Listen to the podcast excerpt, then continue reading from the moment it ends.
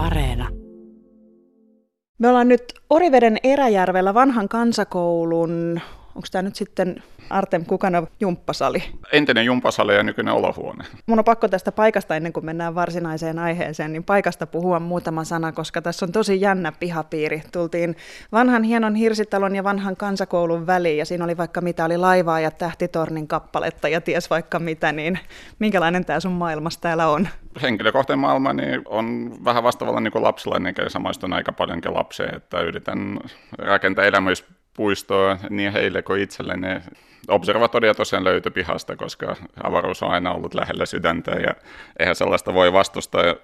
Jos sellainen tulee vastaan kirpiksellä, niin sellaisen on hankittava. Tämä on myös vinkeä tämä kansakoulu, missä ollaan teidän koti. Siis nyt tosiaan ollaan tämmöisessä valtavan kokoisessa olohuoneessa, missä on riippukeinua ja on puolapuita seinällä ja, ja tota, kaiken maailman vempeleitä roikkuu katosta lasten riemuksia, ehkä aikuistenkin riemuksi. Viereisessä salissa on trampoliini ja vähän kaikenlaista muutakin. Se syy, minkä takia me ollaan täällä on se, että vaikka me nyt löydettiin sut tuosta pyörimästä harvinaista kyllä yksin isossa pihassasi puuhaamassa, niin täällä ei ole ollut kovin hiljasta tänä vuonna. Tuossa pihassa on ollut paljonkin väkeä. Oliko niin, että kaiken kaikkiaan 11 ukrainalaista olet täällä jollain tavalla majottanut ja auttanut eteenpäin?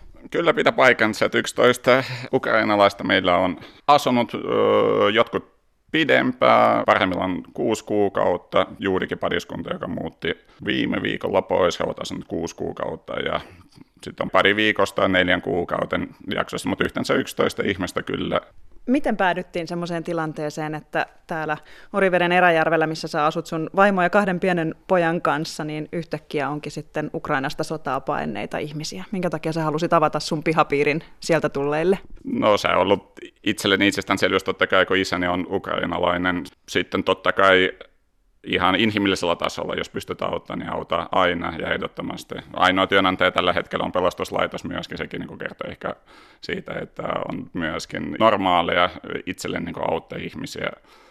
Ja jollain sairaala mä koen sen myöskin niin velvollisuudeksi, koska sitä on hyvin vaikea sanan kuvailla, että sen taakan paino on ollut melko mittaava, vaikka itse ei ollut niin osallisena millään tavalla, ei Venäjä eikä Ukraina elämä niin tällä vuosituhannella, mutta siitä huolimatta sitä ei pysty selittämään, että ainakin niin flegmaattisuus ja mitään tekemättömyys ei ollut vaihtoehtona. Ja kiitos, suuri kiitos mun puolisolleni, joka on myöskin avarakatseinen siihen suuntaan, että niin päästään tavallaan tuntemattomia ihmisiä vierasta kulttuurista meidän kuvun alle. Sanomattakaan on selvää, että hän on avarakatsinen, kun hän myöskin mun kanssa. Että, että kulttuurillisia eroja ei päässyt syntymään niin liikaa, että tota, hän kaljuntuisi. Minkälaiseksi arki muuttuu siinä kohtaa, kun samassa pihapiirissä ja jopa täällä itse asiassa saman katon alla asuu sotaa pakoon tulleita toisilleen ja teille vieraita ihmisiä? No, meillähän on, niin kuin, arki on täysin erilainen, mitä on ollut kaupungissa, että meillä ei ole varsinaisia rutiineja siinä mielessä, että keväällä se arki on muuttunut sikäli mikäli, että itse jouduin opettajan koulukäyn avustajan niin roolin ukrainalaisille lapsille. Muuten tämä on ollut ihan hauska, koska kaiken puolen, edelleen niin kuin itsekin mainitsin, että piha on elämyspuisto ja nautitin elämyksestä ja myöskin rakennettiin jotain uutta. Meidänkin ukrainalaiset vierat ovat moniosaajia ja siinä oli ihan hauska, hauskakin niin vaihdella osaamista ja muun muassa niin kuulumisiakin, että se oli, verbaalinen kansakäynti oli erittäin antoissa ja avartava. Vaikka itsekin oman ukrainalaisia juuria, niin on viimeksi käynyt 92 vai 93 Ukrainassa. Että tässä on ollut 30 vuotta aika niin sen yhteiskunnan muuttua, ja se on muuttunutkin tosi paljon, mitä niin keskustellut meidän ukrainalaisten kanssa. Mm. Ajattelin, että puhutaan tähän väliin vähän siitä, että minkälaista joulua meinaatte täällä viettää tämmöisissä poikkeusoloissa, mutta itse asiassa kun otit esiin noin sun ukrainalaiset juuret Artem Kukanov, niin puhutaan sen siis siitä. Minkälainen sun taustasi on? No taustani on hyvin, hyvin kirjaava. Isäni puolesta olen ukrainalainen Chervonogradista Lvivin alueelta, eli Länsi-Ukraina, joka on perinteinen hiilikaivoskaupunki. Mulla on hyvät kirkat muistot nuoruudesta niin kaikki kesät viettänyt Ukrainassa. Ja silloin me taas oltiin pikkukylissä, että on nähnyt ja kokenut sen Ukrainan nimenomaan niin kuin ihanuuden maaseudulla. Ehkä se on ollut myös yksi osa syy, että, että olemme hakeutuneet täälläkin niin maaseudulle. Mutta tota, äidin puolelta olen Sinisalo-sukua, eli isoisäni Erkki Sinisalo on jäänyt ideologista syystä joskus muinoin Neuvostoliiton puolelle ja löysi mun pedikarjalaisen mummoni, joka on niin pienestä karjalasta kylästä, että sitä ei löydy edes kartalta. Eli suomalais-karjalainen oon siltä puolelta, ja Petroskoissa syntynyt, joka on Karjalan tasavallan kaupunki. Siitetty DDRssä, koska isä ja äiti olivat siellä armeijassa suorittamassa palvelusta, oli isä upseerina ja äitikin entisenä kilpauimaden, silläkin oli joku virka siinä, en muista mikä se oli, mutta No, mutta tämä on eksaktia tietoa sun taustastasi. Joo, kyllä. DDRssä siitetty ja Petraskoissa syntynyt ja 90-luvulla varttunut Venäjällä kyllä. Et 99 muuttunut, muuttanut lukion jälkeen opiskelemaan Suomeen ja samalla, samalla reissulla ollut. Jos mennään tuohon lapsuuteen, Neuvostoliitossa sä oot siis syntynyt Kyllä. ja kasvanut melkein ensimmäisen vuosikymmenes valtiossa, jota ei enää ole. Mm. Mitä sä muistat sun lapsuudesta? Minkälainen oli, minkälaisia muistoja on niin neuvostoliittolaisesta lapsuudesta? Mm, hyvin kirkaita itse asiassa muista yllättävänkin hyvin ja positiivisen mielen totta kai, että niin pikkulapsi ymmärrää poliittisen järjestelmän vääryyttä tai puitteita ja puutteita. Me elettiin ihan täys painotteista niin lapsuutta. Ei meillä ollut Neuvostoliiton aikana pulaan mistä no oikeasti. Mä muistan kirkkaasti mun rakkan synnynkaupunkin, se ei enää ole kotikaupunki, niin kuin ei toi Neuvostoliiton, sitä ei ole olemassa, se ei ole enää mun kotimaa, eikä Venäjä ole kotimaa, vaan synnyinmaa, Neuvostoliitto on ollut. Mutta kyllä, ei mulla on mitä pahaa sanottavaa. 89, kun mä menin kouluun, niin kyllä sen tuntui vähän oudolta, että piti kuunnella Neuvostoliiton hymniä ja aina aamuisin. Olehan siinä pienimuotoisia nyansseja totta kai, mutta, mutta ei se pienen pojan silmissä ollut mun mielestä puuttelin millään tavoin. Oli puhdasta kaikkialla, kaikilla oli töitä. Oliko niukka valikoima kaupassa, ei se ainakaan meidän onnellisuutta niin haitannut yhteen. Nälässä ei tarvinnut olla toisen kuin 90-luvulla niin Venäjän aikana jolla nähtiin kirjallisesti nälkää. Että hyvin kirkaita ja hyviä muistoja mulla, vaikka totta kai rakastan historiaa, tiedän kuinka Oristovaltio sekin on ollut, mutta siitä huolimatta yksilön tasolla se oli ihan mitä mainioimpi paikka elää lapsuutta. Miten silloin, kun Neuvostoliitto hajosi ja tuli sitten Venäjä, niin näkyykö se jollain tavalla teillä kotona, tai muistatko itse uutisia? Muistan, muistan itse asiassa yllättävänkin kirkkaasti, koska me oltiin samana päivänä elokuun 19. päivä tota, oltiin tulossa Ukrainasta ja oltiin Moskovassa, kun panssarivaunut vyöryivät Moskovaan. Ja sitten mä epätoisesti yritin päästä sieltä Moskovasta Petraskoihin, ja se on lähes tuhat kilometriä matkaa, niin äiti sai jollain verukilla niin järjestää meille paikan vaunussa, ja mä seistin siinä se tuhat kilometriä. Mutta mä päästän, se oli niin tupaten täynnä ja se, se kaos, joka oli niin rautatieasemalla, no kyllä totta kai se heijastui, että niin jotain isompaa on tapahtumassa. Mutta henkilökohtaisella tasolla se heijastui jalkoihin? Jalkoihin se, joo, joo. Kyllä mä päästän, jos Pietarin jälkeen jossain vaiheessa istahtakin matkalaukeen päälle, kun väheni porukka. Kyllä sen aisti, sen kaauksen ja paniikin ja tuommoisen en mä tiedä, onko se heijastunut, en ainakaan muista olleeni mitenkään niin hädissä, niin itse, mutta äh, vaikea sitä sanoa, siitä on kuitenkin aikaa. Sä vähän viittasit tuossa aikaisemmin siihen, että sitten 90-luvulla ei ollut niin kukkeita aikoja siellä Venäjällä. 99 muutit Artem Kukanov Suomeen, niin mm. muutitko siksi, että halusit Suomeen vai siksi, että halusit pois Venäjältä? No sekä että oikeastaan sukujuuret totta kai niin kuin, antavat sen mahdollisuuden, että puhuin suomea pienestä lähtien kukkini kanssa ja olemme tosi paljon oltu tekemisissä nimenomaan oikeastaan niin kuin myöskin Venäjän takia, koska äitin on ollut teki töitä valtiolle, niin heidän palkat olivat ihan mitättömiä, että se köyhyys ja ajan alapuolella ja reipästä, vaikka hänkin teki niin kuin kahta duunia, oli uinnivalmentajana ja sitten oli erikoislaitoksessa niin kuin liikunnan opettajana, mutta ei se, eli käytännössä hän oli koko ajan töissä, ei saanut mitään niin kuin käteen ja mä olin mum, mummolla ja vaadella. Ja Vaari, se suomalainen Vaari on ollut metsäministeriössä töissä. Hän, hän on ollut niin punainen kuin ihminen voi olla, niin hänellä se 91 ja Neuvostoliiton hänen suuren unelmansa hajoaminen on ollut kyllä iso isku. Tietynlainen pula-aika oli heilläkin. Meillä oli mökki, omin käsin me kasvatettiin kaikkea ja sillä niin kuin talvet aina selvitettiin. Että kyllä se antaa aika hyvät perusosaamiset myöskin nyt kun asutan maalla, niin ei ole mitään ongelma tarttua niin lapioon tai istuttaa jotain tai kasvattaa itselleen ruokaa tai tehdä polttopuita ja. Kyllä se silloin kismitti, kun muut pojat niin kuin, ja tytöt saivat leikkiä, itse jo joutunut totta kai sain, sain mäkileikkiä, mutta piti aina tehdä joku pakollinen homma. Et se oli omalta osalta työleiri, mutta se oli, niinku, se oli, ei ollut muita vaihtoehtoja. Et siellä me tehtiin säilykkeitä ja kasvattiin kaikkea oikeastaan. Vieläkö sä muuten teet säilykkeitä täällä Teen. omassa kodissasi? Mitä sä säilyt? No me fermentoidaan aika paljon totta kai hapankaaleja ja tehdään oikeastaan tosi paljon omin pikkukätteisin kurkkuja ja no, maakellarissa on totta kai kaikki juurekset, mitä on kasvatettu. Sitten me käytän kaikki luonnon antimet. Meillä on ollut mehiläisiä, käytän propolista, käytän pihkapuista, keitetään biohiiltä, mm, tehdään kaikkea.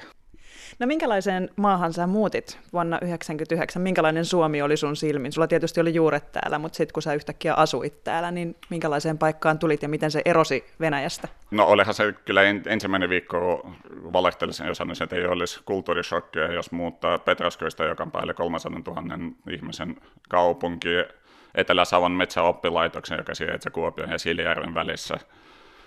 Vaikka puhuikin mä siis opiskelen myöskin sen lisäksi, että vaadin jo on ollut suomalainen, niin tota, tokasta luokasta opiskelen suomea mun koulussa, että meillä oli kielikoulu ja lukio ei ollut minkäännäköistä kielellistä kynnystä niin kuin tulla tänne, mutta uh, identiteettitasolla totta kai oli, että varsinkin kun muuten tämmöisen tosi pienelle paikakunnalle metsäoppilaitoksessa kuitenkin hyvin pitkälti siellä opiskeli maaseudun poikia ja tyttöjä, että uh, siinä oli omia, omia tota, nyansseja, mutta melko nopeasti kuitenkin niin kuin päästin yhteisymmärryksen ja mun mielestä tosi hienosti meitä on vastaanotettu, niin tunsi itsensä tervetulleeksi vietän muun muassa ensimmäisen joulun myöskin suomalaisessa perheessä ma- maaseudulla ja niin kuin ihan maanviljelijän luona. Se oli superhieno. Silloin sai ostettua omilla ensimmäisellä rehellisellä palkalla, mitä itse asiassa Metsodina on ollut ensimmäinen duunipaikka. Sain ostettua ensimmäisen ei-piraatti CD-levyn ja ja se oli iso saavutus itselleni, sen, sen muista ikuisesti, että Rage Against the Machinein levy on ensimmäinen hankinta Suomessa oli se. Että... Ja aitoa tavaraa ei piraatti. Nimenomaan, nimenomaan, koska Venäjän puolella kaikki oli piraatteja. Ihan kaikki sataprosenttisesti. No huomasitko silloin, että joku asia olisi sussa kulttuurin takia, että joku osa sua tulisi nimenomaan venäläisestä tai neuvostoliittolaisesta menneisyydestä, kun, kun tulit tänne niin kuin sitten metsäoppilaitoksen suomalaisten keskelle?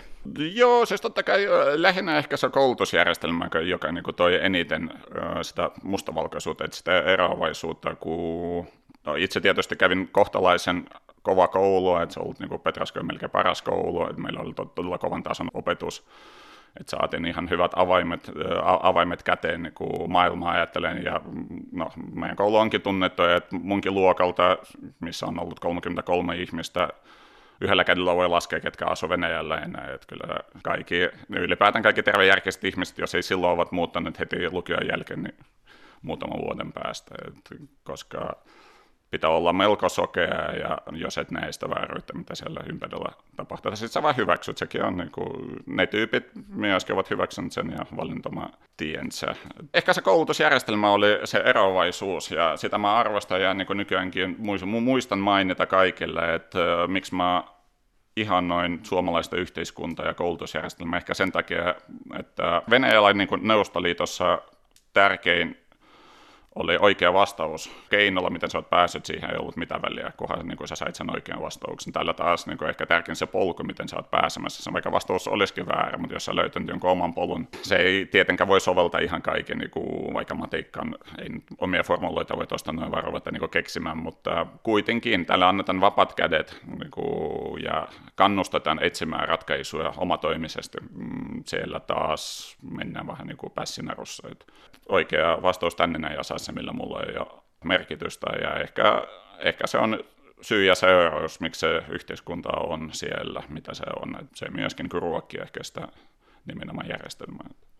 No nyt kun sä oot majoittanut tänne kotiin tämän vuoden aikana paljon Ukrainasta sotaa paenneita ihmisiä, niin sä oot tietysti päässyt puhumaan yhtä tai toista kotikieltä, siis suomen kieli on sun toinen kotikieli, mm. mutta tietysti myös niin kuin venäjää. Mm. Miltä on tuntunut päästä puhumaan sellaisten ihmisten kanssa, jolla on samanlainen menneisyys kuin sulla?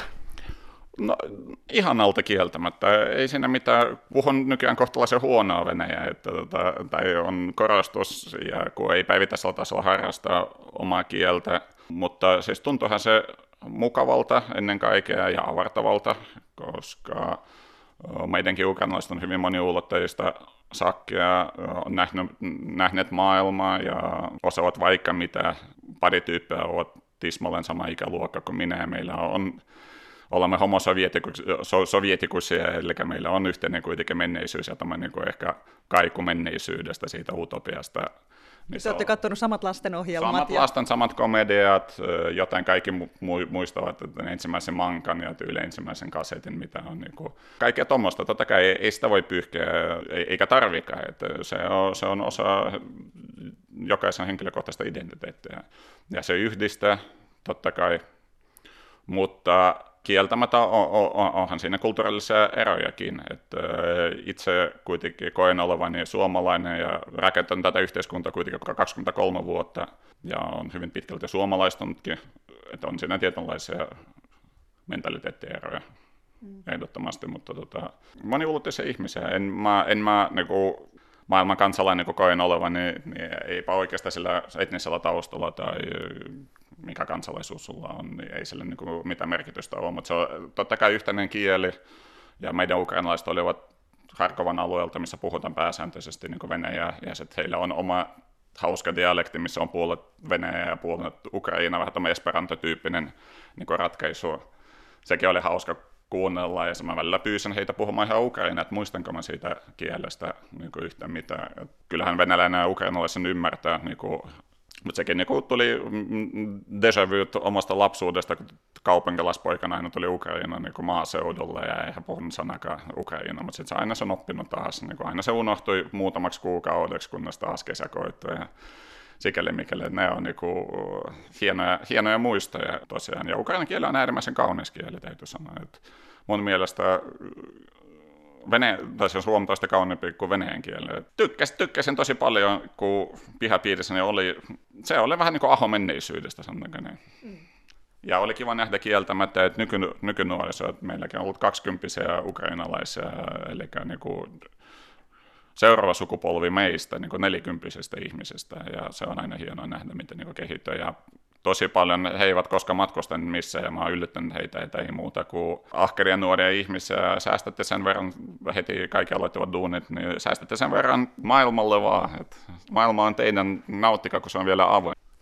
No sä sanoit heti tuossa alussa, että, että auttaa pitää silloin, kun auttaa voi, ja tämä oli sulle itsestäänselvyys, mutta tietysti se, kun avaa kotinsa ovet, niin se tarkoittaa myös jollain tavalla yksityisyyden menettämistä. Niin tympikö sua koskaan se, että, että missä se on se oman perheen raja sitten?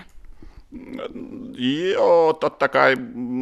Onneksi meillä on ollut mahdollisuus tavallaan tarjota niin kuin pihan toiselta puolelta, jotta kaikkien niin kuin, yksityisyys säilyy. Koska tosiaan ensimmäinen perhe, joka on saapunut, saapunut meille, oli viisi henkinen, jossa oli kolme lasta ja yksi ihan sylivauva. Meillä oli täällä pari lasta ja valtavan kokoinen koiranpentu häsäämässä. No, no, no silloin hän ei ollut vielä valtavan kokoinen onneksi, mutta, tota, mutta tota, joo, he saivat omaa rauhaa ja tosiaan meillä asuva hetken saman katon alla YH-äiti, joka tuli Mariupolista. Ja silloin että ajattelee, että niin, onko se sulta pois vai ei, kun toinen on viettänyt kaksi kuukautta pommitusten alla, nähnyt, miten läheiset kuolee ja miten haudataan ihmisiä oman pihaan. Ei se, niin kuin, silloin kyllä ne kaikki ajatukset paino taka-alalle, se on sanomattakin selvää. Että ja joka ilta, kun menen nukkumaan lämpöisessä kämpässä, niin mietin niitä ihmisiä, jotka kärsivät pimeydestä ja kylmyydestä, puhumattakaan siitä, että koko kauhusta, joka on jatkuva. Ja tosiaan, että, että sä voit katsoa taivasta, kun se ei ole turvallinen. Silloin pitää samaistua ja ehkä unohtaa niin oma, oma itse hetkeksi. Tämän viikon Radio Suomen sunnuntaivieras on Artem Kukanov. Me ollaan Orivedellä Eräjärvellä vanhassa kansakoulussa ja ihan alun perin piti puhua joulusta, mutta nyt puhutaan joulusta. Harhauduttiin pitkäksi aikaa kaikkeen mielenkiintoiseen, mutta joulu liittyy tähän kaikkeen tiiviisti kyllä niin, että, että joulua vietetään täälläkin ensimmäistä kertaa erikoisella porukalla. Mukana joulupöydässä istuu silloin Ukrainasta sotaa paineita ihmisiä. Niin minkälaista joulua sä odotat? Odotan ihan perinteistä joulua sikäli mikäli mm, se on vaan itselleni joulu on, kun olen kuitenkin ortodoksi vasten tahtoa, mutta on kristitty, en muista kaksi-kolme vuotena, ja kuka kysynyt multa lupa siihen hommaan, ja muutenkin niin en ole kovin uskovainen, kyllä se on vaan yhteistä yhdessä, yhdessä oloa hyvin pitkälti, hyvää ruokaa, leppoisa meininkiä, jotain pelejä ja tosi paljon me vietämme ul- ulkona jotain ulkoaktiviteetteja ja myöskin se on kiva päästä viettämään ja näyttämään perinteisiä ruokia. Heille se on Ukraina myöskin ortodoksi, valte ja siellähän on niin Ukrainassa kuin Venäjällä on kuudes päivä se joulu. Se on yleensä ollut myöskin vastaavanlainen juhla, sikäli mikäli perhejuhla se on, ei niin juhlita, että se uusi vuosi on se pääjuhla kuitenkin, jolloin saadaan lahjoja ja se on, niin siinä on se ehkä kulttuuriero, mutta meillä tulee olemaan aika kansainvälinen porukka todennäköisesti, että mun rakas etelä-afrikkalainen ystäväperheinen etelä-afrikkalais-lappalainen perhe saapuu tota, myös. Mutta tässä olisi nyt siis saumat juhlia aika monta perhejuhlaa. Suomalaisen hetken joulu ja sitten se uusi vuosi ja sitten vielä tämä loppiaiseen sijoittuva niin, ukrainalainen ja, joulu. Niin, ja sitten vielä 13. päivä vanha uusi vuosi, koska se tosiaan sen kahden kuukauden, kahden viikon anteeksi, erähän selittyy, että vanhalla kalenterilla sen takia ortodoksi joulu on 6. päivä, 6. päivä tammikuuta eikä 24 niin sama uusi vuosi, että vanhan kalenterin mukaan se ja ensimmäinen päivä se on 13. päivä. Niin Venäjä kuin Ukraina on pitkällä lomalla, silloin aloitan joskus viikko ennen uutta vuotta ja palataan pari viikkoa sen jälkeen, uuden vuoden jälkeen. Että on yhtä juhlahumoa siinä mielessä. Tai olisi, jos ei olisi, olisi sota. Niin. niin. Jouluhan on Suomessa se semmoinen kaikkein herkin perhejuhla, että sitten tuntuu, että jos, jos jouluna on jotain ikävää mielessä, niin se tavallaan kertaantuu, ja sotajoulut on tietysti ihan käsite, jo se mm. jotenkin, se jouluhartaus on korostunut niinä vuosina, kun Suomessa on sodittu. Mitä sä luulet, että tunnepuolella minkälainen joulu teillä on tulossa, jos on kuitenkin kyse perhejuhlasta, on se sitten jouluna tai uutena vuotena, ja sitten pöydässä istuu heitä, jotka on tosi kaukana kotoa, niin mitä se vaikuttaa? Sata varmasti vaikuttaa, ja raskauttavalla tavalla se on niin ehdotonta, että siellä istuu useampi ihminen, kenen vanhemmat ovat siellä Ukrainassa. Me emme voi tietää, että onko silloin sähköä siellä, onko lämpöä, ovatko he edes elossa. Heidänkin vanhemmat edelleen ovat noilla miehityllä alueilla ja niihin ei aina ole mobiiliyhteyksiä ja Kyllä se jo, jonkunnäköisen roolileikin ja psyykkämisen joutuu niin suorittaa No, todennäköisesti kaikkea, että se tullut tämmöinen yhteinen roolileikki ja niin kuin tietynlainen eskapismihan on kyseessä et, ja pakko siihen niin kuin heittäytyä että, edes hetkeksi ja se on myöskin terapeutista. Että näin me olemme pyrkineetkin viettämään aina kerran kuukaudesta vähintään niin yhteisiä päiviä, että salustan lihaa tai tehdään jotain niin kuin notskilla ja tuommoiset pikkasen saa ajatukset jonnekin muualle. Niin täällä on juhlittu synttäreitä ja muuta. No kaikkea, niin totta, kaikkea ja pyritään kuitenkin nauraa ja ollaan kuitenkin rauhallisesti. Rauha maahan, että vaikka emme voi sormen napsatuksella sitä rauhaa niin tuoda, mutta tota, ainakin muodostan pienimuotoinen mikrokosmos ja eletään nyt hetken sillä, että kuvun alle niin sanotusti ja pyritään ainakin siihen. Kyllä sen taustalla koko ajan raksuttaa se raskas tunne vaan, se, se on vaan koko ajan läsnä, ei, ei sitä voi niin sanan kuvailla. Käytkö sä jouluna hakemassa ukrainalaisittain fermentoituja kasviksia kellarista?